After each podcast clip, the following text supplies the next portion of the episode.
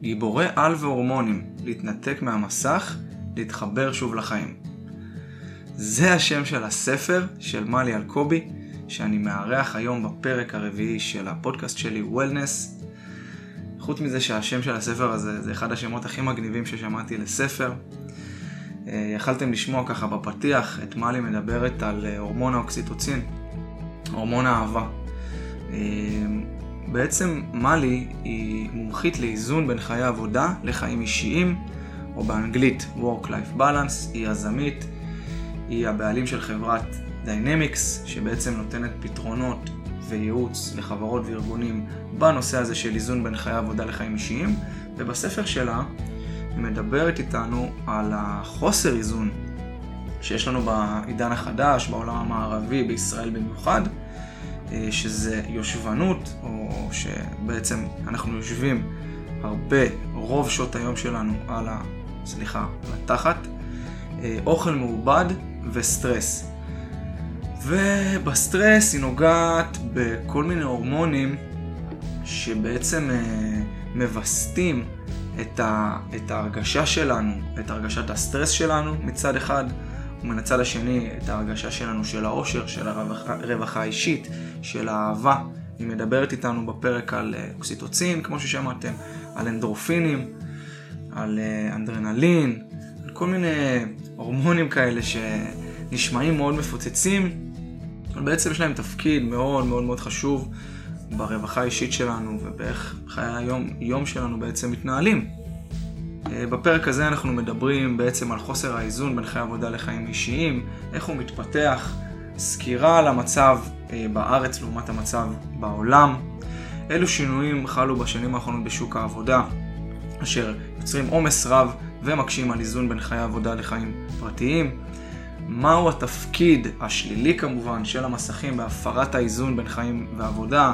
מסכים זה כמובן טלפונים, מחשבים, אה, טלוויזיה, כל הדברים האלה שבעצם אה, שואבים לנו את החיים האישיים לאט לאט.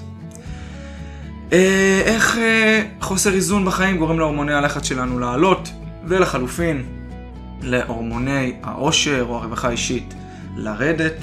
מה המחירים הפיזיים והנפשיים שאנחנו משלמים על חוסר האיזון הזה ש... שנוצר לנו בחיים. כמו כן אנחנו מדברים גם על הצעדים הקטנים שאנחנו צריכים לעשות כדי לקדם את האיזון בין החיים לעבודה בחיים שלנו הפרטיים.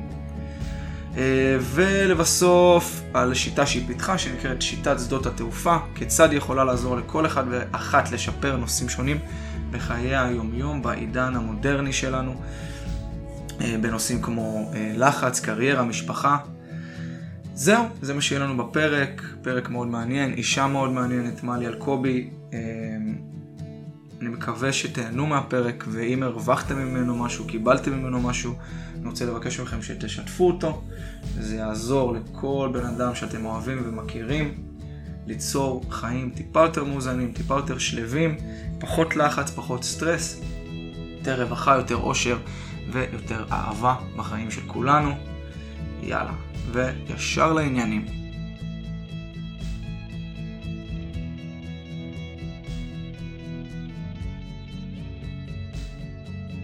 אמ, מה שלומך? שלומי מצוין, מצוין. אני ימי ראשון באופן כללי לא עושה הרצאות וסדנאות, בגלל זה אה, זה התאים לי גם בלי וידאו, כי אז אני לא צריכה להתלבש ולהתארגן לשיחות וידאו, זה יום פטור. לגמרי, וגם יש קטע... אחרי שנה בזום, זה כאילו, וואו, זה הפך להיות כזה ניג'וס. יש אה, גם קטע בזום, יש אה, מין תופעה כזאת ש, שנקראת זום אה, פטיג, כאילו עייפות זום, ו, וגם היא נגרמת בעיקר בגלל שאנחנו נאלצים גם להסתכל על עצמנו כל הזמן. נכון, זה אני כתבתי לי כתבה אז בדה-מרקר. כן? אה, אוקיי, אז אני לא יודע אם קראתי בדיוק את זה, כנראה שכן, אבל... היה הרבה כתבות, היה הרבה כאלה. אבל ייתכן וכן.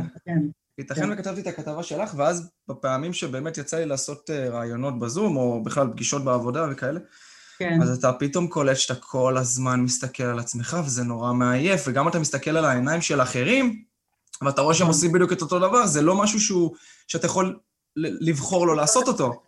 נכון. אה, הבעיה המרכזית בזום, כאילו יש שלוש בעיות מרכזיות בשיחות וידאו המוגזמות. אחת זה באמת, אה, כשאנחנו עושים שיחות וידאו לרוב, רוב האנשים יושבים, ואז אנחנו לא רואים את השפת גוף שלהם. ואז המוח מנסה להבין אוטומטית מה אומרים דרך השפת גוף, וכשהוא לא רואה את שפת הגוף הוא מתוסכל, ואז אתה מסיים את היום עייף ואתה אפילו לא מבין למה. הסיבה השנייה זה מה שאמרת, שאנחנו מסתכלים על עצמנו, שזה גם מעצבן, וזה גם גורם לנו להיות בתנוחה לא נוחה. כי אתה לא יכול לזוז יותר מדי ולהיות מוזר שאתה בווידאו. וכשאתה עושה שיחה ללא וידאו, אתה יכול להרגיש נוח, ואז הגוף שלך הרבה יותר במצב תנועתי נורמלי. ודבר שלישי זה להסתכל על אור כחול כל היום, שזה גם מתיש. כן.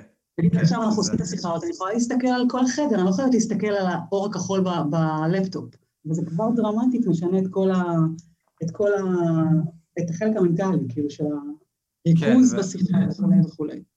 ואמרת אור כחול, למי שלא נתקל בזה, אני יודע שזה נושא שהוא חלק מהעבודה שלך, אז אנחנו כמובן ניגע בזה, אבל אה, בעצם כל הספקטרום של האור שיוצא ממכשירים אה, כמו מחשב, טלוויזיות, טלפונים, שבעצם פוגע לנו בהרבה תפקודים, במיוחד בשינה, לפחות מה שאני מכיר, ואני מניח שעוד דברים אחרים. רציתי רגע להגיד לך שהשם של הספר שלך, כן. שנקרא גיבורי על והורמונים, להתנתק מהמסך, להתחבר שוב לחיים. זה שם נורא נורא יפה, אה, לא קונבנציונלי. נכון. אה, אנחנו גם ניגע בו כמובן. רציתי ככה באמת בשביל החבר'ה שלא מכירים, אה, מאזינים שלא מכירים אותך בעצם, אז את מומחית לאיזון בין עבודה לחיים. השאלה שלי באמת, איך הגעת לזה? הגעתי לזה אני חושבת, כנראה ההתחלה, ההתחלה אצלי אישית התחילה כשעמרי הבן הבכור שלי נולד. אה, לפני שהוא אה, נולד עבדתי אה, בתפקיד מאוד משמעותי מבחינת, ניהלתי הרבה מאוד אנשים ו... ועבדתי הרבה שעות, באופן יחסי, כן, כי מדובר על לפני המון המון שנים, לא עבדנו אז כמו שעובדים היום, אבל הכל יחסי בחיים. וכשנכנסתי להיריון החלטתי שזהו, אני הולכת להתפטר אחרי הלידה, ואכן עשיתי את זה. כי ידעתי שאני רוצה לחזור למשהו אחר, גם שינוי וגם לעבוד פחות.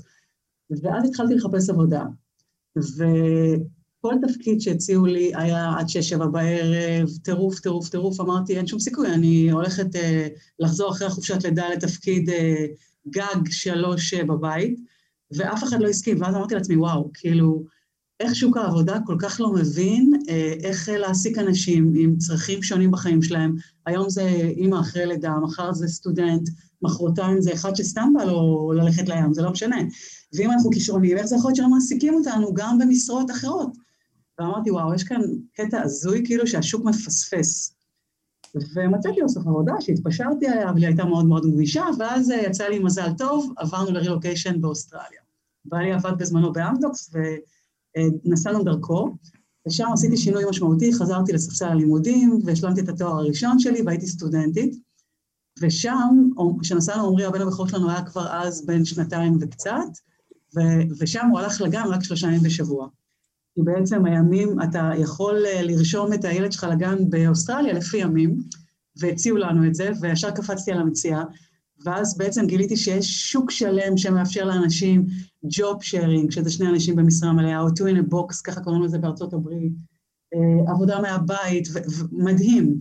והיה לנו חמש שנים מדהימות שם, של המון איזון, המון חיים, ו, וכשחזרתי החלטתי שזה מה שאני רוצה לעשות, ו, וחזרנו עם תאומים, בני אה, חצי שנה, הייתי איתם בחופשת לידה ארוכה בבית, ורק אחר כך פתחתי בעצם את דיינמיקס, שהפכה להיות אה, בעצם החברה הראשונה בארץ שמציעה שירותים אה, בנושא הזה במקומות עבודה. מדהים. אז את אומרת, שלחת את הבן שלך בעצם לחצי שבוע בגן. נכון. אנשים פה ישמעו את זה, במיוחד בתקופת הקורונה, שאנחנו באמת רוצים טיפה להחזיר את השפיות לחיים ולהחזיר אותם לגנים, לבתי ספר, אבל כאילו, מה, איך, איך זה עובד? איך זה בעצם עובד? אנשים באוסטרליה, אני מניח, יוצאים עם... אה, אה, איך אני אגיד את זה? כישורים לא פחות טובים מאשר הישראלים, אז איך, איך זה עובד? פשוט אה, ברגע שמקום עבודה מבין שיש לו אוכלוסיות מגוונות והוא רוצה כן לשמר טאלנטים וכן לגייס טאלנטים וכן לאפשר לאנשים לעבוד בכל מיני קונסטלציות אחרות, הוא מבין שזה אפשרי. היו לי חברות בגן של עמרי, אימהות שעבדו בתפקידים מטורפים, חוקרת סרטן, רופאה, עורכת דין, כאילו הייתי, התחברתי שם ככה עם כל האימהות, כי הוא היה באותו גן כמעט עד כיתה א', וכמעט אף אחד לא עובר למשרה מלאה, וזה מדהים, כאילו, תחשוב, תדמיין סיטואציה שבה שני אנשים, שעובדים גם בתפקיד מאוד בכיר ומשמעותי, והם חולקים משרה מלאה ביחד, שזה ג'וב שיירינג, שזה אחד עובד שלושה ימים והשני עובד שלושה ימים, זה כאילו למעסיק זה קצת יותר ממשרה מלאה, אבל התקורה, למרות שהתקורה כאילו היא טיפה יותר יקרה, כי אני צריכה לשלם כמעסיקה קצת יותר ביטוח לאומי, הוצאות רכב וכולי, אבל היצירתיות של שני אנשים שחולקים משרה מלאה אחת, והפרודוקטיביות שלהם היא הרבה יותר גבוהה.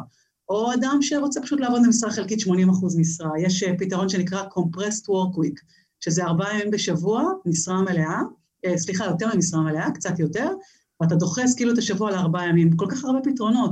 עבודה מהבית מאפשרת הרבה יותר גמישות ונותנת יותר אה, אפשרות להספיק יותר בפחות שעות, כי חוסכים את כל הזמן הלוך חזור. כאילו, זה בעצם הרעיון, הרעיון להבין שבסוף בני אדם זה דבר מגוון, עם צרכים שונים, וברגע שאני יודעת לתת להם את המקסימום גמישות אה, ביחס למה שאני צריכה בארגון, אני מקבלת הרבה יותר. ברמה של תוצאות אנחנו רואים שארגונים שמאפשרים את הדברים האלה, הפרודוקטיביות עולה והשימור עובדים יורד והמוטיבציה עולה. כלומר, התחום הזה קיים כל כך הרבה שנים בעולם, שזה ברור שהוא עובד. אוקיי, okay, אמ, אז זאת אומרת שבעצם מאז ההקמה של דיינמיקס, את רואה שכן יש את היבוא הזה, או שאפשר להגיד שאת ייבאת את זה, אה, בין מה שאנשים, ארגונים עושים בחו"ל, נתנו דוגמא ארה"ב, אוסטרליה, לבין, mm-hmm. לבין אה, מה שעושים פה בישראל. זאת אומרת, אני, זו פעם ראשונה שאני שומע את זה. כן. אה, זה קורה. זאת אומרת, זה משהו שהוא... זה לא קורה ב volume מספיק גבוה. job sharing two in box זה בכלל לא קיים כמעט בכלל בארץ. עכשיו יש אוקיי. מישהי שמקדמת את זה באופן ספציפי. מה, מה שקורה בשנים האחרונות בישראל זה יותר מודעות, בגלל שדור ה-Y נכנס לשוק העבודה, שזה החבר'ה הצעירים שהם מתחת לגיל 40, אני מניחה שאתה מדור ה-Y, נכון? כן, כן, 31. זיהיתי נכון לפי הכל, אה, ובגדול, אה, הדור שלכם מאוד מאוד חשוב לאיזון בין עבודה לחיים פרטיים. גם לדורות הקודמים היה מאוד חשוב, אבל היה להם פחות אומץ לדרוש את זה, אז הם מאוד התפשרו. אה, אז אנחנו רואים יותר ויותר ארגונים שמאמצים את האפשרות לתת פתרונות של איזון, אה, לא מעט שנים בארץ. אנחנו לא מתקדמים עד כדי כך. הקורונה במובן הזה עשתה מהפכה בהיבט של העבודה מהבית. אני יכולה להגיד שאני בשנה, בחצי שנה האחרונה, אה, נפגשת עם המון הנהלות אה, שבעצם מתייעצים איתי איך להמשיך לאפשר עבודה מהבית גם אחרי שהכל ייגמר באופן קבוע, ואז על הדרך הם כבר מתעניינים בעוד פתרונות גמישים, שזה מדהים לשמוע את הנכונות שלהם לעשות את זה, וכנראה בלי הקורונה זה היה לוקח יותר זמן. כן, בהחלט אפשר להגיד שהקורונה, אני גם ברמה אישית אה, נתנה לפחות באמת לשוק הזה של העבודה איזשהו בוסט שמואץ מאוד שלא היה יכול לקרות אה, אולי אפילו בתהליך של 15-20 שנה קדימה. אה, חלק מהאנשים בהחלט הרוויחו מזה, לפחות ברמה של הקריירה ושל העבודה, ושל האיזון בין חיים באמת לעבודה. שאלה שלי, איך איך את רואה את, ה, את ההתפתחות הזאת של אה, חוסר איזון בין חיים לעבודה? זאת אומרת, אה, מה התהליך שקורה אה, כדי שאנחנו נהיה במצב שאנחנו נמצאים בו היום, שהוא חוסר איזון? כן. בעולם המערבי לפחות, ובישראל, עוד, עוד מעט נרחיב על זה, שהיא כן. מהשיאניות של חוסר האיזון. נכון, אנחנו מקום רביעי מהסוף ב-OECD, במדד הזה. כן, מככבים בחמישייה התחתונה, אה, וזה ככה מ-2011, זה לא זז, פשוט לא זז, לצערנו הרב. אה, האבולוציה של חוסר איזון בין עבודה לחיים פרטיים היא בעצם, אה, יש לה כמה מימדים. אחד זה באמת הנושא של תחרותיות בשוק העבודה, שזה משהו כאילו היסטרי ב-10-15 שנים האחרונות. גלובליות, שהרבה מאוד ארגונים עובדים עם חו"ל, שמצד אחד זה מדהים, מצד שני אנשים באמת אה, גם אה, צריכים לעשות שיחות בשעות הזויות וגם אה, לפני הקורונה טסו המון. הנושא של קריירה כסוג של מקור לאושר, שזה יותר ברמה האישית, כאילו עולם העבודה הפך להיות יותר מעניין ומרתק. אם תחשוב פעם עשו דברים פחות מעניינים, אז כאילו אם אני עושה עבודה פחות מעניינת, למה לי להישאר כל כך הרבה, להישאב לזה, לעשות את זה גם בסוף שבוע, יש לי פחות אינטרס. אז, אז זה גם חלק מהסיפור, אז זה כאילו שילוב של הרבה דברים ביחד. וכמובן הטכנולוגיה שהיא טרפה את הקלפים הכי הרבה, שזה באמת החיבור 24 על 7 למקומות עבודה. ולסושיאל, שגם שם זה מתערבב, כאילו הכל מתערבב עם הכל. אז אני חושבת שככה לאט לאט כל פעם אנחנו עוברים שלב. ישראל ספציפית עובדים הרבה, הרבה מאוד שעות כאן, גם כי יש חוסר כבוד בתרבות המנטלית שלנו לזמן שלנו. כאילו זה לגיטימי לחלוטין להתקשר אלינו בכל שעה ולהפריע לנו, זה לגמרי רגיל. מה שנגיד באירופה, בארצות הברית, יש יותר גבולות בין עבודה לחיים פרטיים. זהו, אז בגדול, אז, אז גם הנושא של הטכנולוגיה מאוד מאוד משפיע. קשה נורא להתנתק, כאילו, קשה נורא להתנתק, בגלל, זה קראתי גם לספר להתנתק מהמסך, להתחבר שוב לחיים, כי באמת הסיפור של ה-fear of missing out, הפחד מהחמצה, וכל הסיפור באמת של ההתמכרויות עלה שלב. הוא עלה שלב, כל מי שראה את הסרט בנטפליקס של הדילמה החברתית, social dilemma, אם לא ראיתם, תלכו לראות, מסבירים את זה נורא נורא יפה שם, כי בעצם זה לא רק אנחנו, זה גם איך מכוותים לנו את כל המכשירים האלה למוח, ויש פה הרבה מאוד אלמנטים של התמכרות אמיתית. ותכף נגיע לכלים פרקטיים ואני אדבר על זה, על איך באמת אפשר לעשות את השינוי. אז, אז דיברנו קצת על ישראל, מה, איך אנחנו מול העולם? כאילו, איזה מקומות למשל הם במקומות הגבוהים, לא, לא, לא הפוך ברשימה, אלא באמת במקומות הראשונים באיזון בין חיים לעבודה? בעיקר סקנדינביות, נגיד פינלנד היא אחת מהן, ובדיוק עכשיו פורסם שהיא מספר אחת במדד העושר העולמי, ממש עכשיו לפני כמה ימים. ישראל מקום 13 בעושר העולמי. אנחנו לא, אנחנו דווקא בקטע של העושר לא רעים, תכף, תכף אני אגע בזה ואני אסביר את הדעה שלי למה זה קורה. הסקנדינביות, צרפת, גרמניה, מככבות במדינות שהן יותר מאוזנות, ובאופן מאוד מרשים, הן גם מאוד פרודוקטיביות, לעומת ישראל, ארה"ב, יפן, מקסיקו, שזה מדינות שנמצאות פחות באיזון, כאילו בתחתית של האיזון, הן יותר פרודוקטיביות מאיתנו, ממדינות חזקות כלכלית, שזה קטע, כאילו צרפת הפחיתה את, שבוע, את שעות העבודה שלה בשבוע כבר הרבה שנים, והיא מוכיחה הצלחה גדולה, גם פינלנד עשתה כל מיני ניסויים של לרדת לארבעה ימים, ויש לה הצלחה גדולה. שזה קטע. כאילו ב- ב- ב- בניסוי העולמי, איזון בין עבודה לחיים פרטיים מנצח, מנצח את ה...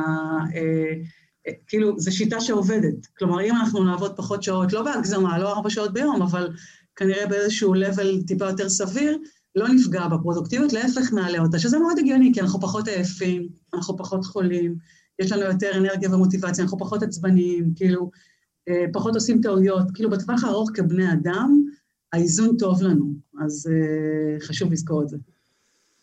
זאת אומרת, שורה תחתונה, uh, ארצות, ארגונים, מדינות, לא משנה איך אנחנו נסתכל על זה, שווקי עבודה שבעצם מבינים שככל שהעובדים שלהם מוצאים יותר איזון והם נותנים להם את האפשרות בעצם uh, יותר uh, למצות את החיים האישיים שלהם, רואים בסוף התהליך פרודקטיביות, פרודקטיביות יותר גדולה, גבוהה. לגמרי, כן. אני יכולה לתת לך דוגמה, דוגמה ספציפית אפילו, במייקרוסופט ביפן, בסניף שלהם ביפן, בקיץ האחרון, לפני הקורונה, הם עשו ניסוי, והם קוראים לזה Summer Friday, הם קיבצו את שבוע העבודה לארבעה ימים בקיץ, והפרודוקטיביות עלתה ב-30 אחוז. אני מכירה את הנתון הזה גם מחברה אמריקאית שעשתה את זה, ממש, עושה את זה עד היום במשך שנים, נותנת לכל העובדים של החברת רואי חשבון באמריקה, היא נקראת פרידמן, והם נותנים לכל העובדים בקיץ גם ארבעה ימים בשבוע, כלומר יום חופש אקסטרה, וגם שם הם שיפרו את השימור עובדים, את התחלופה, את המוטיבציה. חד משמעית זה יכול לעבוד. אגב, הפתרון הזה של לתת פתרון, נגיד בקיץ, יש לו שם, קוראים לזה work hard, play hard.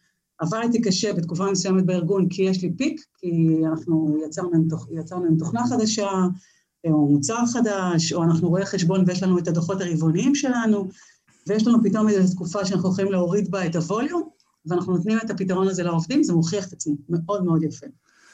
וזה בדיוק, אני חושב שדיברנו על זה, אבל אני רגע מחזיר את הגלגל טיפה לאחורה, זה בדיוק ההפך ממדינת ישראל, שפה אנחנו עדיין, ברוב המקרים, נוטים אה, לבדוק את העובדים שלנו, את הפרודקטיביות שלהם, במספר שעות העבודה שהם נמצאים במשרד. זאת אומרת, מי שמכבה את האור האחרון, הוא גם כנראה העובד הכי במרכאות טוב או פרודקטיבי, מה שלא נכון.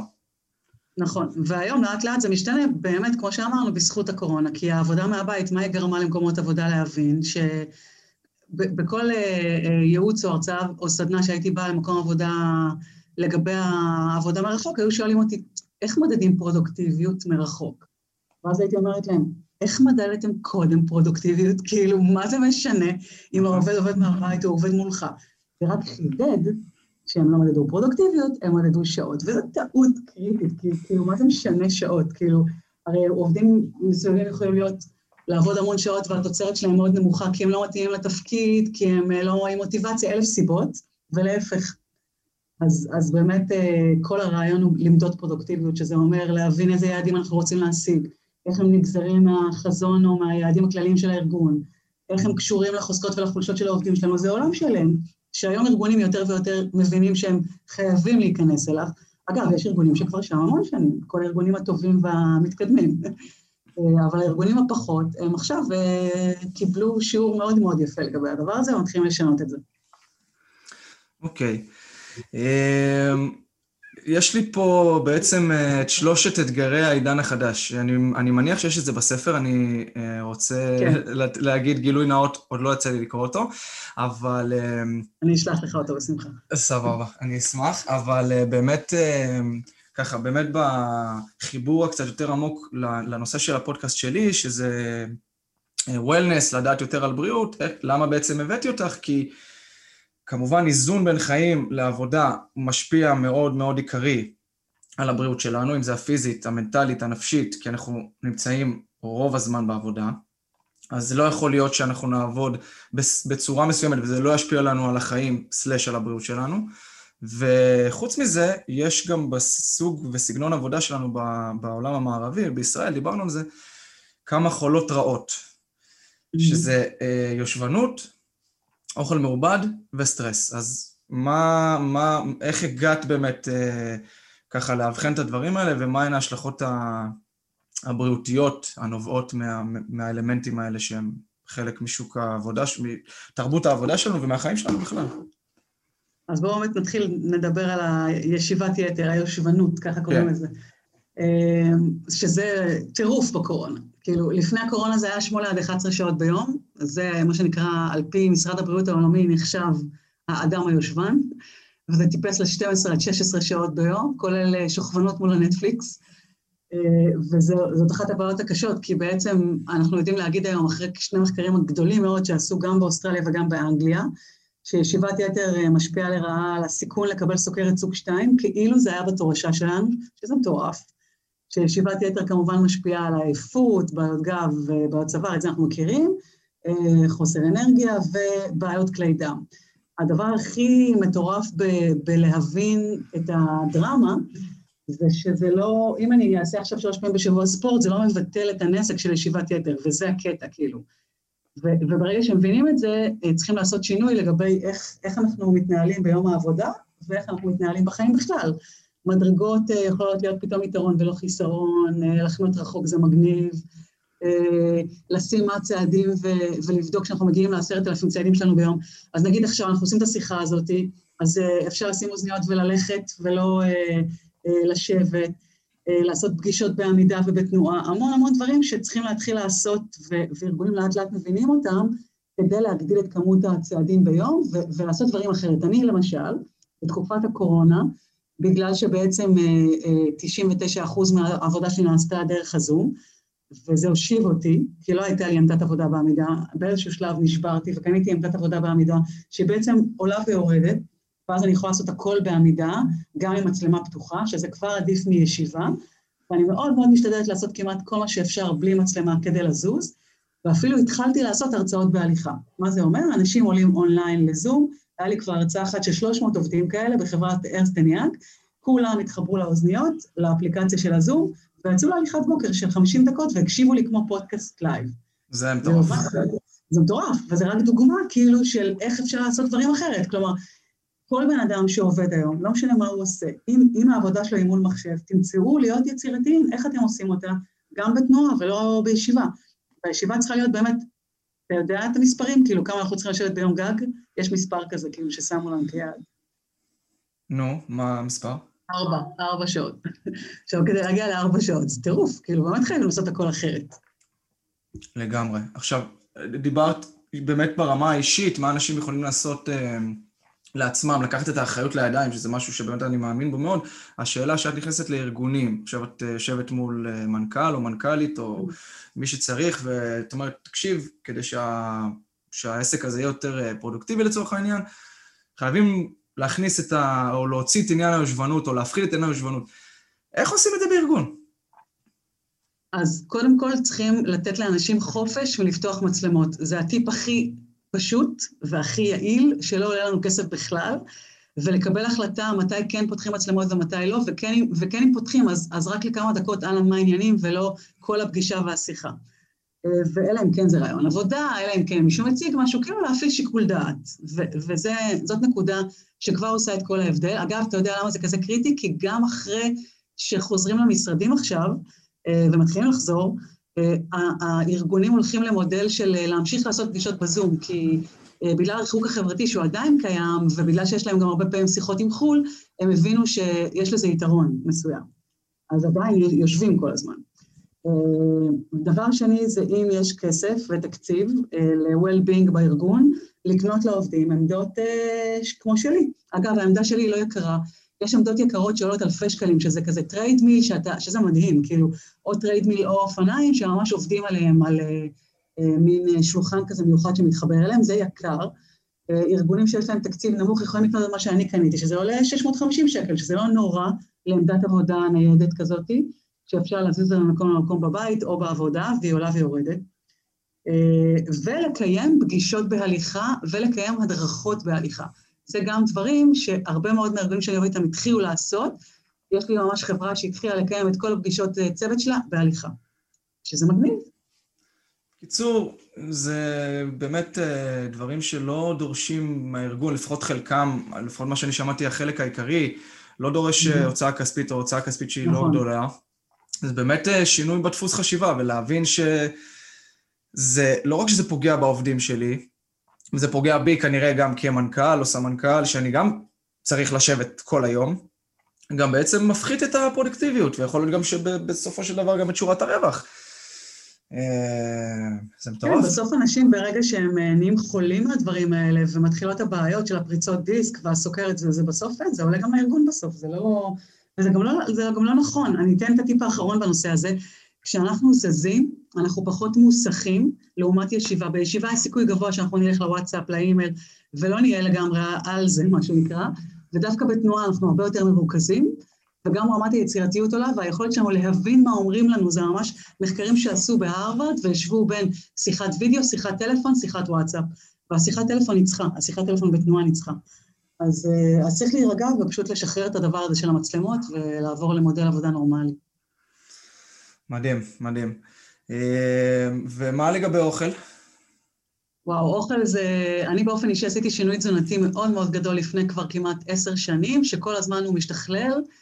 אה, השינוי הראשון שעשיתי באמת אה, היה להבין שאי אפשר לצאת מהמחקרים של אוכל. מה זה אומר? זה אומר שכל דבר שאתה קורא, או אנחנו קוראים היום, הוא משתנה מחר בבוקר, זה נורא קשה להבין מה נכון ומה לא נכון. כן ביצים, לא ביצים, לא בשר, כן בשר. כן ירקות, לא ירקות, אין קטניות, לא, כאילו, קטסטרופה.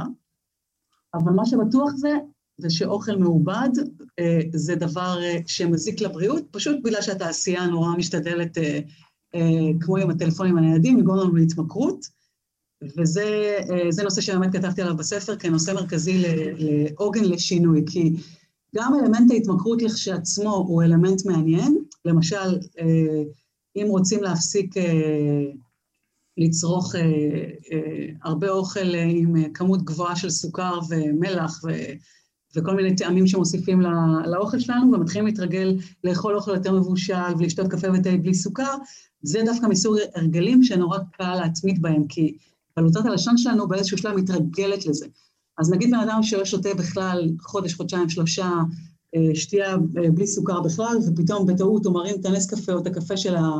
הפרטנר שלו, ששם יש סוכר או סוכרית, זה יהיה מגעיל, כאילו, ואז זה קל, כי זה מגעיל. אה, או, או יותר מדי מלוח, זה גם מגעיל, כאילו. אז כאילו יש כמה טריקים שברגע שעושים אותם נורא קל לסגל את ההרגלים האלה, והם מאוד מאוד משמעותיים.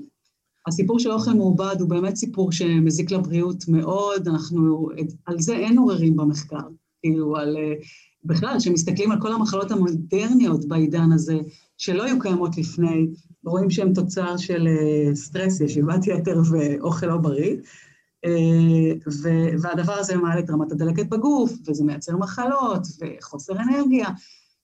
ואני מאוד מאוד מאמינה במקום של אה, להבין את ה basic, ולהבין שאם לא מטפלים ב basic, באמת זה משפיע על הכל. וזה מבחינתי ה basic, הדברים האלה. זאת אומרת, באמת, כמו שאמרת, אז יש את כל העניין הזה של uh, התפתחות של סוגים של דיאטות שונות, ועכשיו באמת עם העידן של הדיגיטל, כל כך הרבה אפשרויות, כל כך הרבה מאמנים, כל כך הרבה שיטות, ואני מניח שרובן, אם אתה הולך לפי הפרוטוקול שלהן, גם מצליחות. אם מישהו עכשיו הוא, סתם אני זורק, סובל מעודף משקל והוא יעשה לצורך העניין אתקינס, הוא, הוא ירזה. Mm-hmm. לא בטוח אבל שהוא יהפוך להיות uh, בן אדם שהמדדים שלו יותר בריאים, שיהיה לו פחות סטרס, שהוא יהיה... אה, יותר חיוני, זאת אומרת, זה באמת פוגע במקום אחד. ואת באה ואומרת, דבר ראשון, כמובן, תורידו את האוכל המעובד.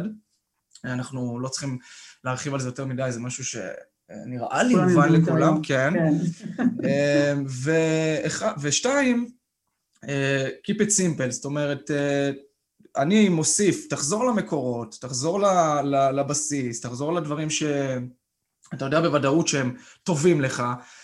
ומן הסתם שאנחנו לא מכונות וכולנו רוצים מדי פעם לעשות אה, אה, צ'יטים, לאכול דברים שהם קצת פחות אה, בריאים לנו, אבל באופן עקרוני, לא ללכת לפי איזשהו פרוטוקול מסוים שמאוד מאוד מאוד מגביל אותי, אנחנו פה חוזרים לעניין של איזון, כי אם אני הולך לפי ממ-הממ. פרוטוקול מאוד מאוד נוקשה, אני, אני, קשה לי להיות באיזון, כי יש גם craving ויש כל מיני דברים שהם מעבר לאוכל עצמו, דברים נפשיים. פשוט להקשיב לעצמך באיזשהו מקום. כן, אני יכולה לתת לך את ה... להסביר רגע על הפתרון המרכזי שדיברתי עליו בספר, שנקרא שיטת שדות התעופה. ודרכו כן. אני יכולה לתת כמה כלים גם שקשורים לישיבת יתר, גם לאוכל וגם לסטרס. כן. אה, שדה תעופה זה בעצם מטאפורה לעולם שיש בו המון אילוצים, אה, ויש שם סביבה בעצם שהיא לא משאירה לנו יותר מדי מקום לבחירה בהתנהגות שלנו. אנשים שהם מאחרים לכל מקום לא יאחרו לטיסה, לרוב. אנשים שהם אה, לא מסודרים ולא מאורגנים לא יגיעו לשדה התעופה ויגידו, איי, הכרטיסים, שכחתי אותם בבית, לא הכרטיסים, סליחה, כן, הכרטיסי טיסה, כן. כבר שכחתי מה זה לטוס. לגמרי. הדרכון, הדרכון לא בתוקף, אה, זה לא יקרה. למה? כי, כי אנחנו יודעים שאנחנו לא נעלה לטיסה בלי הדבר הזה. לדבר הזה קוראים לשנות את הסביבה. כאילו, שיטת שדה התעופה היא בעצם מטאפורה לעיקרון שהוכח במחקרים שעובד בצורה יוצאת מן הכלל, כאשר אנחנו רוצים לשנות התנהגות. לדוגמה, נלך על האוכל, אה, אם אני עכשיו רוצה אה, להמעיט בלאכול במבה נוגת, כי אני מכורה לבמבה נוגת, באמת מכורה, לא, מכורה זאת לא המילה, אוהבת מאוד במבה נוגת. מאוד השיטה הטובה ביותר היא פשוט אה, לשנות את הסביבה. מה זה אומר? זה אומר לא לקנות במבה נוגת, ואני אסביר. בגוגל יש נטייה לתת המון המון הטבות לעובדים, ולפנק את העובדים, ויש להם אוכל 24 על 7 ובופה וכולי, וגוגל זיהתה לפני מספר שנים שיש תופעה שעובדים אה, חדשים שמצטרפים לגוגל עולים במשקל, והם היו מאוד מוטרדים מזה כי חשוב להם ה-well-being של העובדים. והם עשו ניסוי מטורף ומפורסם, שנקרא להקטין את הצלחת, שמה זה אומר בעצם? הם פשוט אמרו, אוקיי, נעשה כמה דברים קטנים כדי לעשות את החיים של האנשים קשים יותר, במובן של האוכל, שזה בעצם לשנות את הסביבה. והדבר הראשון שהם עשו זה התקינו את הצלחת בבופה. הדבר השני שהם עשו, הם הפסיקו להנגיש אוכל לא בריא. אז נגיד במקררים, קודם היה מגוון גדול של שתייה, היה רק מים. ובחדרי uh, קפה, בפינות קפה, אם קודם הייתי מגיעה והייתי רוצה עוגיות uh, אחרי הצהריים, לא הייתי יכולה להגיע לעוגיות בקלות, הן היו מוחבאות בארון מאחורה, מאחורה, מאחורה, ומה שהיה מונגש זה יותר פירות וירקות. ובעקבות השינוי הזה, אנשים ירדו במשקל בטירוף, אלה שבאמת סבלו מעודף משקל. והדבר הפשוט הזה, שאומר בסוף, כבני אדם, ברגע שמבינים שזאת אחת השיטות הכי אפקטיביות, זה פשוט לייצר סביבה, ותגרום לנו, שיהיה לנו קל לעשות את השינוי. אז אם אין לי במבה נוגת בבית, ב-11 בלילה, אני לא אתלבט. לא תהיה לי ברירה, כאילו, אני פשוט אפתח את הארון אלף פעם, ואני אראה אגוזים ותמרים ופירות, וזה מה שאני אוכל, כי, כי יש לי קריימינג למשהו טעים. אבל אם תהיה שם במבה נוגת, אין סיכוי שאני אעמוד בפיתוי. וברגע שאנחנו מבינים איך אנחנו פועלים כבני אדם, אז קל יותר לעשות שינויים במקום שבאמת עובד. אני אתן לך עוד דוגמה לגבי הנושא של אה, אה, ישיבת יתר, אוקיי? אם אני באמת קובעת פגישה עם הצוות שלי, פגישה בהליכה, הסיכוי שאני אזוז הוא הרבה יותר גבוה, כאילו יצרתי איזשהו סוג של, שיניתי את הסביבה. קבעתי חוק שאומר שאין מצלמות, הסיכוי שאני אזוז הוא הרבה יותר גבוה. אני לא רואה לך כל השיחה, עוד זזה כל הזמן, כדי שלא יהיה לי כאב גב, כי לשבת במשך שעה זה עושה כאב גב. אז כאילו, שינוי הסביבה תורם הכי הרבה לשינוי האמיתי. נלך על הנושא של, אה, אה, נגיד, התמכרות למסכים. אה, אם אני מורידה notification, אז שיניתי את הסביבה של הטלפון הנייד, אני פחות אכנס אליו. אם אני אמחוק אפליקציה, וכדי להיכנס לאינסטגרם או לפייסבוק אני צריכה לגלוש דרך הגוג, דרך הדפדפן, ולשים סיסמה, שיניתי את הסביבה, כך שזה יותר קשה לי, ואז אני פחות אענה. דוגמה אחרונה, לקנות שעון מעורר. קניתי שעון מעורר, אני לא הולכת לישון עם הטלפון בלילה, ואז אני לא גולשת הרבה יותר, כי זה ממכר, כי הוא איננו, הוא מחוץ לחדר, וכנ"ל בבוקר. אני לא עושה את התופעה הכי נוראית בעולם, ש-89% מהאנשים עושים אותה, על הבוקר להסתכל על הטלפון הנייד, שבעצם העיר אותנו, ולהתחבר לכל הטירוף של הדופמין שממכר, אה, וזה לא בריא, כאילו. אז, אז שינוי הסביבה זה בעצם טכניקת שדה תעופה. תשמעי, לגבי הטלפון, זה, זה לא רק uh, uh, שאני קם בבוקר, אני, אני בטוח שהמון אנשים שישמעו את זה יזדהו עם, עם האמירה הנוראית הזאת, זה מבאס, אני עושה את זה בעצמי, אני קם עם זה בבוקר, אני הולך לישון עם זה בלילה, היו ימים, אם הייתי מתרגש מאוד מאוד, uh, למשל, אני גולש גלים, אז אם למשל היה uh, לילה שהייתי יודע שלמחרת בבוקר יש גלים ממש טובים, וקשה לי לישון, אז אני, אני הולך לטלפון.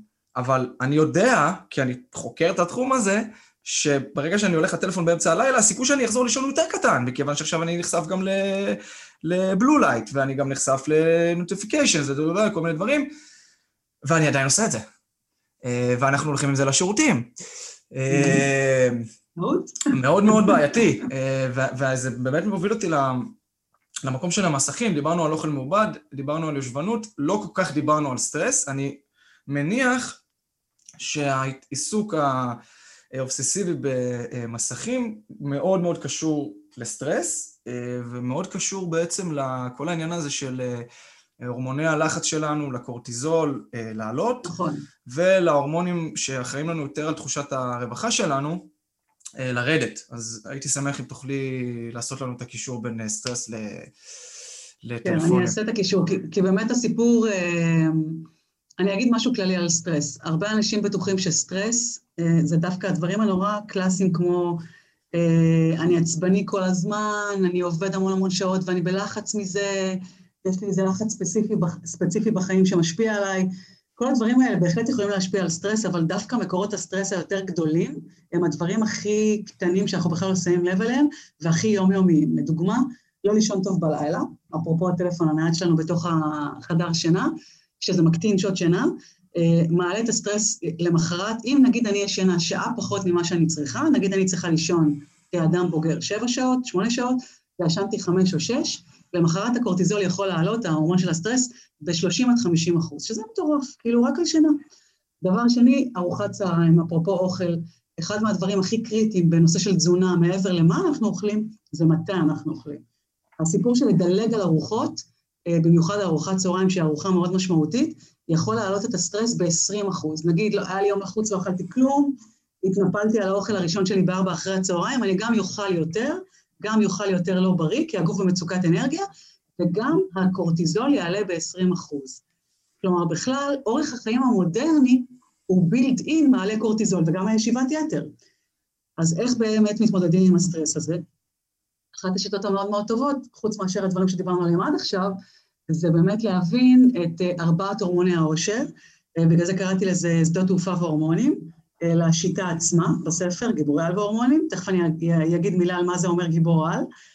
והנושא של ארבעת הורמוני העושר הם בעצם סוג של כלים מאוד פרקטיים, גם להוריד קורטיזול וגם לשפר מצב רוח וגם לשפר את המשמעת העצמית שלנו, שהיא ככה כלי טוב בכללי לעשות הרבה שינויים בחיים באופן יותר הוליסטי. ובספר בגדול נגעתי בארבעת, בהורמון האהבה, אוקסיטוצין, בואו ניקח רגע אותו כדוגמה בעולם של מסכים. יש תופעה שנקראת phubbing, אני בטוחה שאתה אה, חווה אותה על בסיס יומיומי כמו כולנו.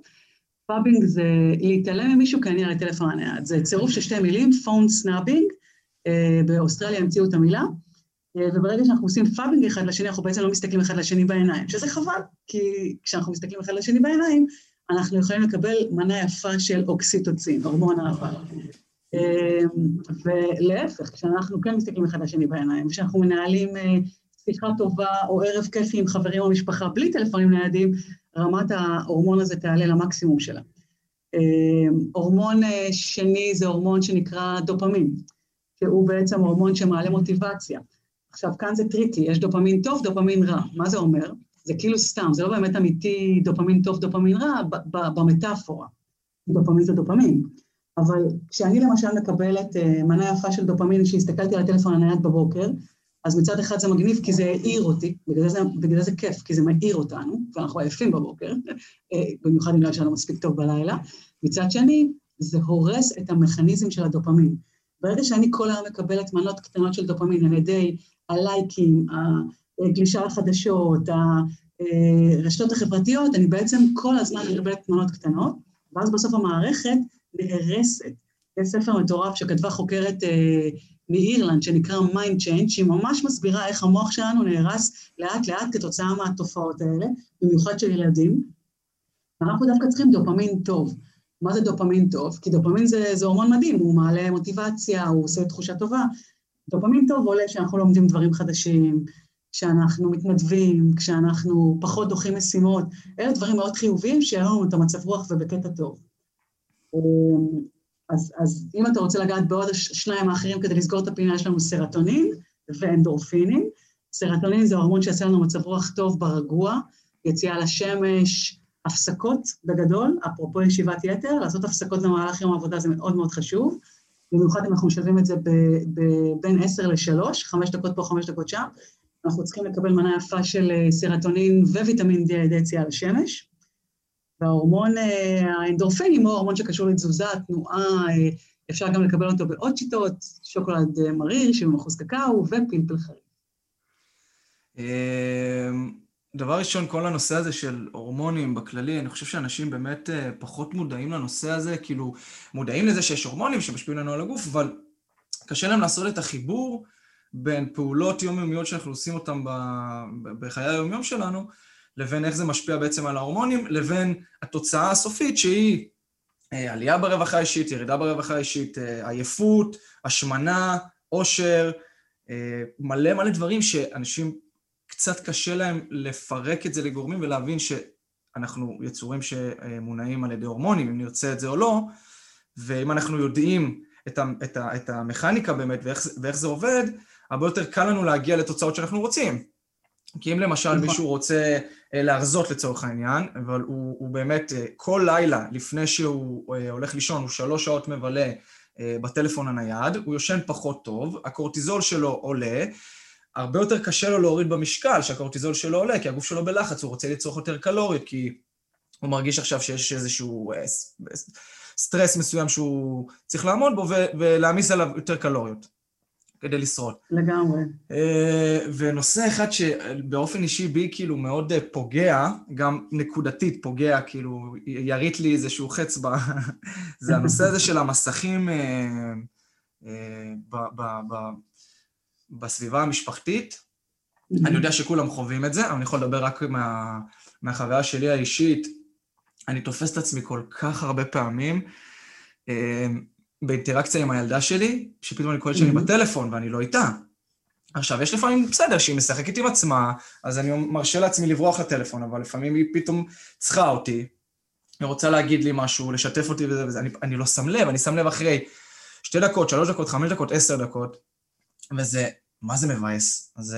ממש. אתה כאילו אומר, זה מה שהיא לומדת. עכשיו, יש מחקרים באמת על, על הפגיעה שיש לילדים מהחוסר אינטראקציה שנוצרת ביניהם, חוסר נכון. קשר עין וחוסר אינטראקציה, שההורים צורכים את המסכים. אפילו לא שהם צורכים את המסכים, זה, נכון. זה עוד יותר גרוע.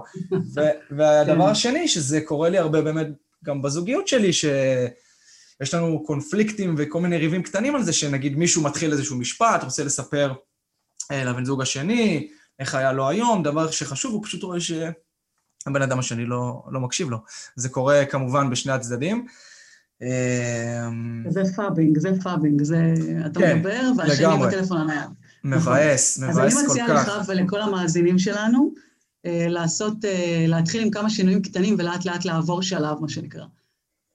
טיפ ראשון, שעון מעורר. לא ללכת לישון עם הטלפון בלילה ליד המיטה, זה גם קטסטרופה לשינה, וזה גם, כמו שאמרנו, מייצר את כל העודף אה, צריכת מסך. אם אתם בלחץ על הורים מבוגרים, ילדים בצבא, לא משנה מה, שימו את הטלפון בפול ווליום מחוץ לחדר, תאמינו לי, שומעים אותו מצוין מניסיון. פשוט, אבל לא בתוך החדר. שימו ממש אפילו עמדת התנה בחוץ, שיהיה לכם נוח להטעין בחוץ. כל מיני דברים קטנים, שזה שוב שינוי הסביבה. אה, ברגע שהולכים למפגשים אה, עם ילד במהלך היום, או בן זוג, טלפון על שקט, טלפון במגירה, אפילו לקום מדי פעם, לבדוק אם יש משהו חשוב ודחוף, אבל לא, פיזית שהוא לא יהיה קרוב אלינו. ברגע שהוא קרוב אלינו, הסיכוי לבדוק אותו הוא אלף אחוז. אין סיכוי שאנחנו נעמוד בזה. עשו כל כך הרבה מחקרים על הדבר הזה, איך הדבר הזה משפיע עלינו, רק כשהוא לידינו, גם אפילו שהוא סגור, הוא ישפיע עלינו. אז כאילו, צריך להבין שזה ממש להרחיק אותו מהעין שלנו ברמה הפיזית. אה, לנו יש מלא חוקים בבית, שנים על גבי שנים לגבי הדבר הזה, וזה עובד מדהים. ארוחות משפחתיות, כל הטלפונים רחוקים לחלוטין, לאורך כל הארוחה וגם אחרי הארוחה. אה, יציאות למסעדות, טלפונים אצלי בתיק, אני אוספת לכולם את הטלפונים ויש לי שלושה ילדים גדולים, והם יודעים שאין שום סיכוי שאני אוותר להם, והם נורא נהנים מזה בסוף, כי כולם מדברים ונהנים מהארוחה ונהנים מהאוכל, לא צריך לצלם, לא צריך לשתף, כל הדברים האלה הם אוסף של התנהגויות שרק מעודדות את ההתמכרות לטלפון הנייד, ובעצם הורסות לנו את החיים הפרטיים בצורה נורא משמעותית, כאילו by far. ו, וכשיוצאים החוצה לכל מיני דברים קטנים, ספורט, יציאה עם הכלב, בלי טלפון. אני הולכת לכל הדברים האלה בלי טלפון. ו, ואם אני רוצה מוזיקה, אפילו אני יכולה להשתמש בכל מיני טכנולוגיות יותר ישנות רק כדי שיהיה לי מוזיקה. וברגע שמבינים שאם לא נעשה דברים כאילו טיפה יותר אקטיביים, כדי שהדבר הזה יקרה, אין סיכוי שהוא יקרה, השינוי בחיים לא יקרה. וצריך להתחיל עם אחד, שתיים כאלה, לראות איך זה עובד, אני בטוחה שנורא נורא תהנו מזה, ותגידו, וואו, כאילו זה הדבר, זה החיים עצמם, לא הטלפון, הטלפון זה בזבוז זמן, הוא מכשיר מעולה, אבל לא צריך להיות בו כל היום. אה, ואז לאט לאט אפשר להגדיל את זה. אני הייתי שנתיים וחצי בלי וואטסאפ, זה כאילו היה הדבר הכי מטורף שעשיתי בעניין, לצערי חזרתי. טוב, יש גם אה, עבודה, אין ברירה. לא, אבל שנתיים וחצי עבדתי, זה לא שהייתי בחופש, אנשים... כן. אה, אבל כאילו אני בעצם באה ואומרת, לפעמים צריך לעשות אקטים כאילו קיצוניים כדי להתנתק מהמסך. אה, זה מחזיר אותנו באמת למה ש... זה מחזיר כן. אותנו למה שאת אמרת, העניין הזה של, של שינוי, שינוי הסביבה בצורה קיצונית. נכון. שדות, שדות התעופה, אחרת באמת מאוד מאוד קשה. אי אפשר, נכון. אי, אני גם, בניסויים שאני עושה על עצמי, את יודעת, במשפחה שלי, הטלפון לידך, אתה משתמש בו, לא יעזור, זה לא משהו שאתה באמת אה, יכול לשלוט בו, בגלל נכון. שכל מי שראה גם את הסרט האחרון על הפייסבוק, אני לא זוכר באמת איך קוראים לו. כן, זה מה שהזכרתי קודם. הדילמה כן, החברתית. הדילמה כן. אה, יש שם אנשי מקצוע שכל אה, אה, מטרתם היא בעצם לגרום לנו ל engagement יותר גדול עם הדבר הזה, כי כמובן הם רוצים שאנחנו בסופו של דבר נצפה בפרסומות והם ירוויחו יותר כסף, לא הם ספציפית, אלא החברות שהם ממ-הממ. עובדים, עובדים בשבילהם. זאת אומרת, אנשים צריכים להבין שברגע שהם משתמשים בזה, שוב, אנחנו לא עושים דמוניזציה לרשתות חברותיות, אנחנו, זה, זה חלק מהחיים שלנו וזה לא הולך להיעלם וזה בסדר וזה כאן, אבל בסופו של דבר אנחנו צריכים להבין שאנחנו המוצר. אה, של, ה... של הרשתות החברתיות האלה. ואז אולי כשאתה נכון. מבין את זה, שאתה המוצר, ובעצם משתמשים בך ובקשב שלך ובריכוז שלך וב... גונבים לך וחוטפים לך את היחסים עם המשפחה שלך, את הזמן הפנוי שלך, את הבריאות שלך, את השינה אה, הכל כך חשובה וכל הדברים שקשורים לזה, ובעצם את הבריאות שלך, אז אולי יש לך, אתה אומר לפחות, אני פחות הולך לשתף עם זה פעולה. ברגע שאתה בכלל מבין את, ה, את, נכון. ה, את המכניזם שעובד מאחורי כל המכונה באמת אה, מטורפת הזאת. אה, אז דיברנו בעצם על כל העניין של ההורמונים, דיברנו על שדות התעופה, מה, איפה נכנסים אה, גיבורי על? כן, בגדול אני קראתי לזה גיבורי על כי בעצם ברגע שאנחנו מתנהגים ככה, אנחנו כאילו סוג של גיבורי על במטאפורה של לבחור את הבחירה הנכונה, כדי בעצם להציל את עצמנו מעצמנו, בדיוק כמו שאמרת. נגיד אני אתן את המטאפורה הכי קלאסית בספר שלי לגבי גיבורי על, אבא או אימא שבעבר לא מקפידים, לא הצליחו להקפיד על יציאה הביתה בזמן, ולא אספו לעולם את הילד שלהם מהגן, ותמיד נשארו עד שעות מאוחרות בעבודה. ברגע שהם הפעילו את טכניקת שדה התעופה, זה אומר בעצם שהם התחייבו למשל בפני הילד שהם אוספים אותו בשעה מסוימת, ביום מסוים, יצרו סיטואציה שאין אף אחד מלבדם לעשות את זה, שזה אילוץ אמיתי כמו שדה תעופה. מבחינת המטאפורה, אותו הילד יכול להישאר בוכה בחוץ אם לא באתי ואספתי אותו, וברגע שבאתי ועשיתי את זה, אני סוג של גיבור על, ובדבר הזה בעצם נכנסים אחר כך ההורמונים, במקרה הזה זה נגיד הורמון אהבה, כי יצרתי כאן מחויבות למערכת יחסים מאוד משמעותית בחיי, ואני יכולה לקחת את המטאפורה אותי לכל דבר כמו ניצחון על מסכים, או ניצחון על אוכל לא בריא, ובסוף, כאילו במובן הזה זה גיבור על מול עצמנו. וזאת בעצם המטאפורה.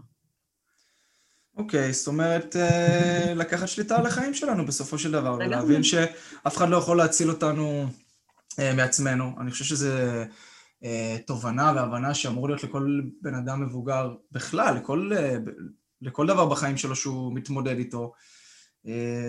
אם אין אני לי מי לי, כאילו, יש דברים שלא יעזור כמה שאתה תלך ותצפה בסרטונים של עזרה ותלך, ותלך לכל מיני הרצאות וכל הדברים האלה שבאמת אנחנו מאוד מאוד אוהבים לצרוך. אני באופן אישי, באמת, כאילו, אני יש לי, ההתמכרות שלי זה לצרוך מדיה של למידה, בכל מיני נושאים.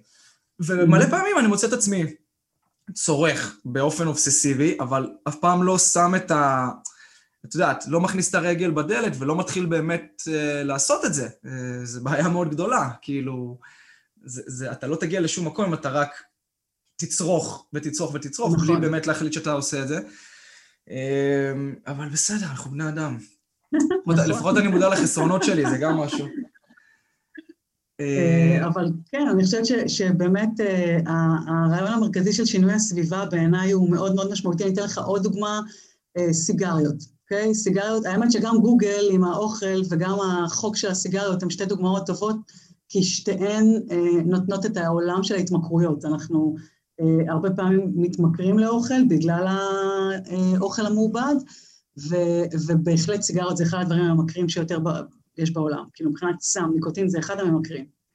אז אחד הדברים המעניינים שקרו בתחום הסיגריות זה רק כאשר אה, עשו את החוק שאסור לעשן במקומות ציבוריים, בתוך פאבים, ואחר כך לאט לאט זה התרחב גם בחוץ, רק באזורים ספציפיים, וכל פעם זה כאילו מקצין, וביחד עם החוק הזה גם הוסיפו המון המון מס על הסיגריות, רק אז ראו בעולם ירידה דרמטית בכמות המעשנים, שזה מטורף, כי כאילו קודם אמרו להם, זה פוגע בבריאות שלכם, זה יעשה לכם סרטן בריאות, וכלום לא הזיז.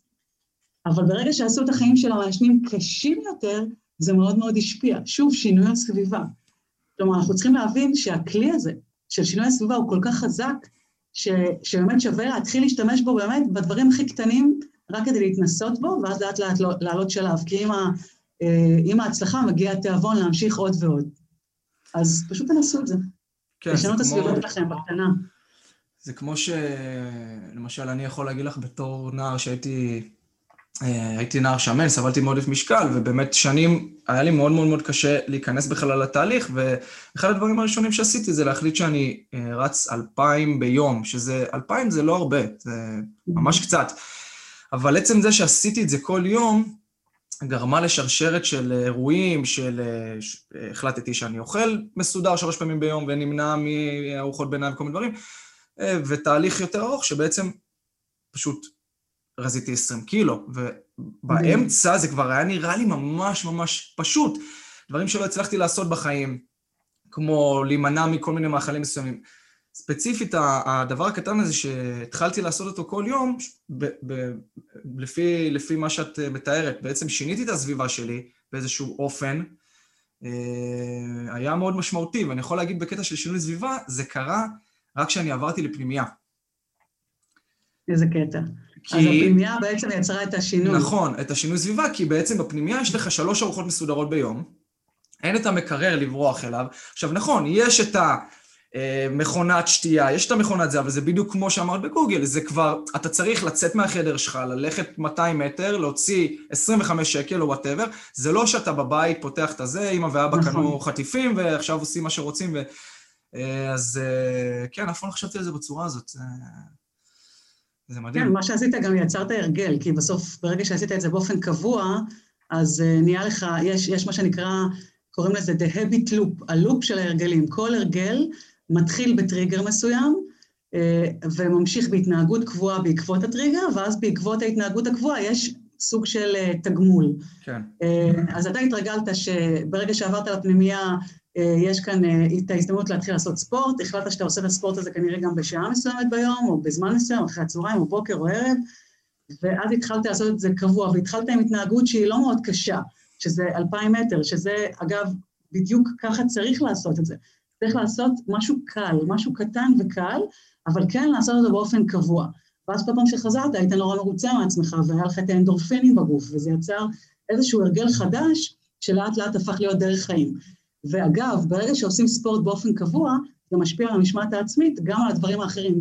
כל בן אדם שעושה ספורט יודע שביום שהוא עושה ספורט או אחרי, הוא יאכל יותר טוב, הוא פחות ידחה משימות, הוא פחות יצרח על הילדים, זה משפיע על כל, כל ההתנהגות שלנו. וזה קטע שעשו במחקר מסוים שמצאו את זה, וזה מדהים. אז אולי נסכם, באמת בטיפ אחרון תעשו ספורט באופן קבוע. כן. צריך להתחיל עם זה ולסיים את זה כל פודקאסט, אני אחשוב על זה. לגמרי. אה, אז באמת לפני שאנחנו מסיימים, רציתי לשאול אותך אה, מה הצעד הכי חשוב לדעתך שכל בן אדם צריך לעשות על מנת אה, לקדם את האיזון בין חיים לעבודה? אני חושבת ש...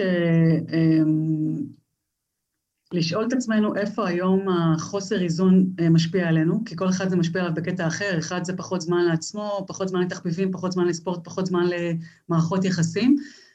ברגע שסיינו את זה, להתחיל שם. כלומר, לגעת בנקודה הכי מבאסת שיש לנו כרגע והכי מפריעה לנו, ושם להפעיל את כל הטכניקות שדיברנו עליהן, שינוי הסביבה, אה, התמכרות להורמונים חיוביים, הרגלים חדשים שאפשר לסגל, ולעשות צעדים קטנים כדי להשיג את המטרות סביב אותו נושא שבחרנו, ומשם להמשיך לדבר הבא. זה, זאת, העצה הכי טובה שלי, כי בסוף, ברגע שמשהו באמת מפריע לנו, אז, אז יש לנו כבר התחלה של מוטיבציה לעשות שינוי. ברגע שאני מרגישה שכאילו הכל טוב, אז יהיה לי קשה להתחיל ממשהו.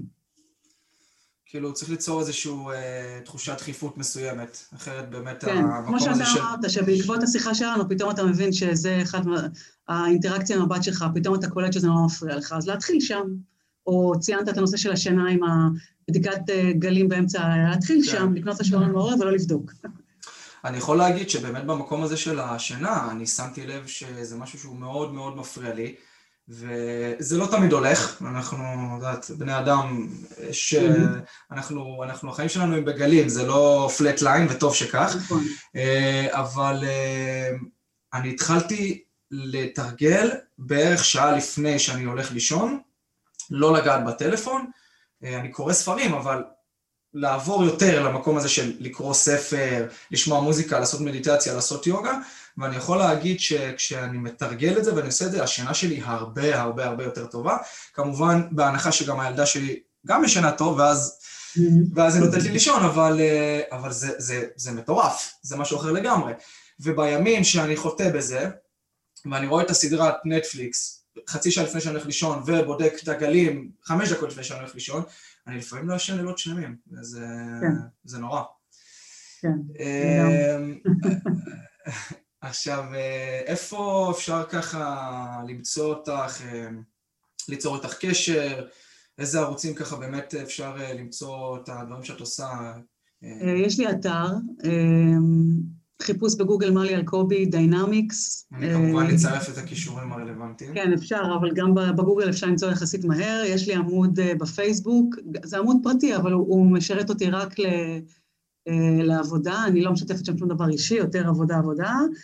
אה, גם עלי אלקובי בפייסבוק, אה, אלה שני, ו, ויש לי גם עמוד לספר שנקרא גיבורי על והורמונים, אבל בגדול, כל חיפוש בגוגל אה, תמצאו את הכל. יופי, מדהים, ואני כמובן גם באמת אתן שם גם את המייל וגם את הפייסבוק, את כל הדברים שמי שנתקל בפודקאסט ומאזין יוכל באמת ליצור איתך קשר, והאם יש לך עוד משהו להוסיף למי שמאזין איזשהו טיפ או משהו ש... אני יכולה לתת טיפ אחרון? כן. כן. נגענו בנושא, אבל אני אתן עוד טיפ באותו נושא, הסיפור באמת של המסכים, הטיפ הכי חשוב הוא לשתף פחות. ולשאול את עצמנו, כל פעם שאנחנו מעלים משהו לרשת החברתית, אם אנחנו אנשים שנוטים לשתף הרבה, לשאול את עצמנו האם אנחנו אה, נותנים ערך כאן לאנשים שבקהילה שלנו, בפייסבוק, באינסטגרם, מה שזה לא יהיה, אם הערך הוא גבוה, כי שיתפתי במשהו שאנחנו יכולים לעזור לאחרים, אז לשתף. אם הערך הוא נמוך, כי זה סתם אה, הייתי במסיבה ההיא, הייתי בטיול ההוא, אז לא לשתף. למה בעצם? א', ברגע שאנחנו משתפים יותר מדי, אנחנו חלק ממחול השדים הזה, וב' זה באמת נותן לנו עוד סיבות גבוהות מאוד להיות כל היום ברשת החברתית, כי ביום ששיתפנו פוסט, גם אם היה לו ערך גבוה, אנחנו ניכנס הרבה יותר פעמים לבדוק איך הגיבו בגלל הדופמין, אנחנו סקרנים ללייקים, לתגובות, וואנס אנחנו משתפים פחות ובמידתיות, אז אנחנו uh, מקטינים את זמן המסך שלנו, וגם uh, מרחמים על אחרים, ולא עושים להם פומו, fear of missing out. וואי, זה אחד הטיפים הכי טובים ששמעתי בנושא הזה. אני יכול להגיד שאצלי בבית אה, יש לנו אה, ריבים מאוד קשים בנושא הצילומים והתמונות. אני קצת פחות אוהב להצטלם ולהעלות תמונות שלי כל הזמן, ואשתי מאוד mm-hmm. מאוד מאוד... אני לא, כאילו, היא אוהבת את זה, כנראה בגלל כל הנושאים שדיברנו עליהם, ומה שזה נותן לה ברמה ההורמונלית, אבל אה, זאת המציאות. Mm-hmm. והלוואי, אני מתחנן שהיא תשמע את את הפרק הזה וטיפה טיפה תוריד, כי אני יכול להגיד שבאמת, במקומות, בימים, באירועים שזה נותן לה פחות, אני רואה את ההשפעה השלילית עליה. זאת אומרת, אם היא העלתה איזושהי תמונה והיא קצת זכתה לפחות לייקים, או אם היא באמת ראתה שאיזה חברה או חברות היו באיזשהו אירוע והיא לא יכלה להגיע או לא הזמינו אותה, זה, זה, זה משהו שבאמת משפיע, אתה רואה את ההשפעה ברמת העושר והרווחה של הבן אדם, וכאילו, זה מענה שאתה מאוד מאוד אוהב, ואתה מרגיש, אתה אומר כאילו, חבל לי שהבן אדם הזה אה, מושפע, והחיים שלו כביכול פחות טובים, או שהוא mm-hmm. חושב שהחיים פחות טובים, בגלל תמונה או, או נכון. איזשהו לייק, או... אז כן, אני לוקח את הטיפ הזה לעצמי, ואני בטוח שמי שיעקוב אחריו, בוודאי הרווחה של החיים שלו תהיה יותר טובה. לגמרי. אה, זהו, אני רוצה להגיד לך ממש תודה רבה שהסכמת אה, להתארח פה. בשמחה, תודה רבה שהזמנת אותי. אה, וזהו, ואני בנימה יותר אישות, אישית, מאוד מאוד מאוד אוהב לראות נשים שעושות דברים גדולים מהחיים ומצליחות, ואני חושב שיש צורך בזמן שאנחנו חיים בו היום לקדם כמה שיותר עבודה של נשים ויזמויות של נשים. שוב, איזון בין עבודה לחיים, אז איזון בין המין הגברי למין הנשי הוא אחד הדברים שלדעתי הכי נחוצים פה בעולם כרגע, כי... לגמרי. אה, זה לא נראה שזה הולך למקום טוב, ואני מקווה ש, שבעזרת אה, נשים כמוך, שעושות עבודה טובה, יוצאת דופן, ולא מפחדות להיות שם ולהראות שהן חזקות ונוכחות, אה, שיהיה לנו עולם קצת יותר טוב. וואו, תודה רבה, כיף לשמוע.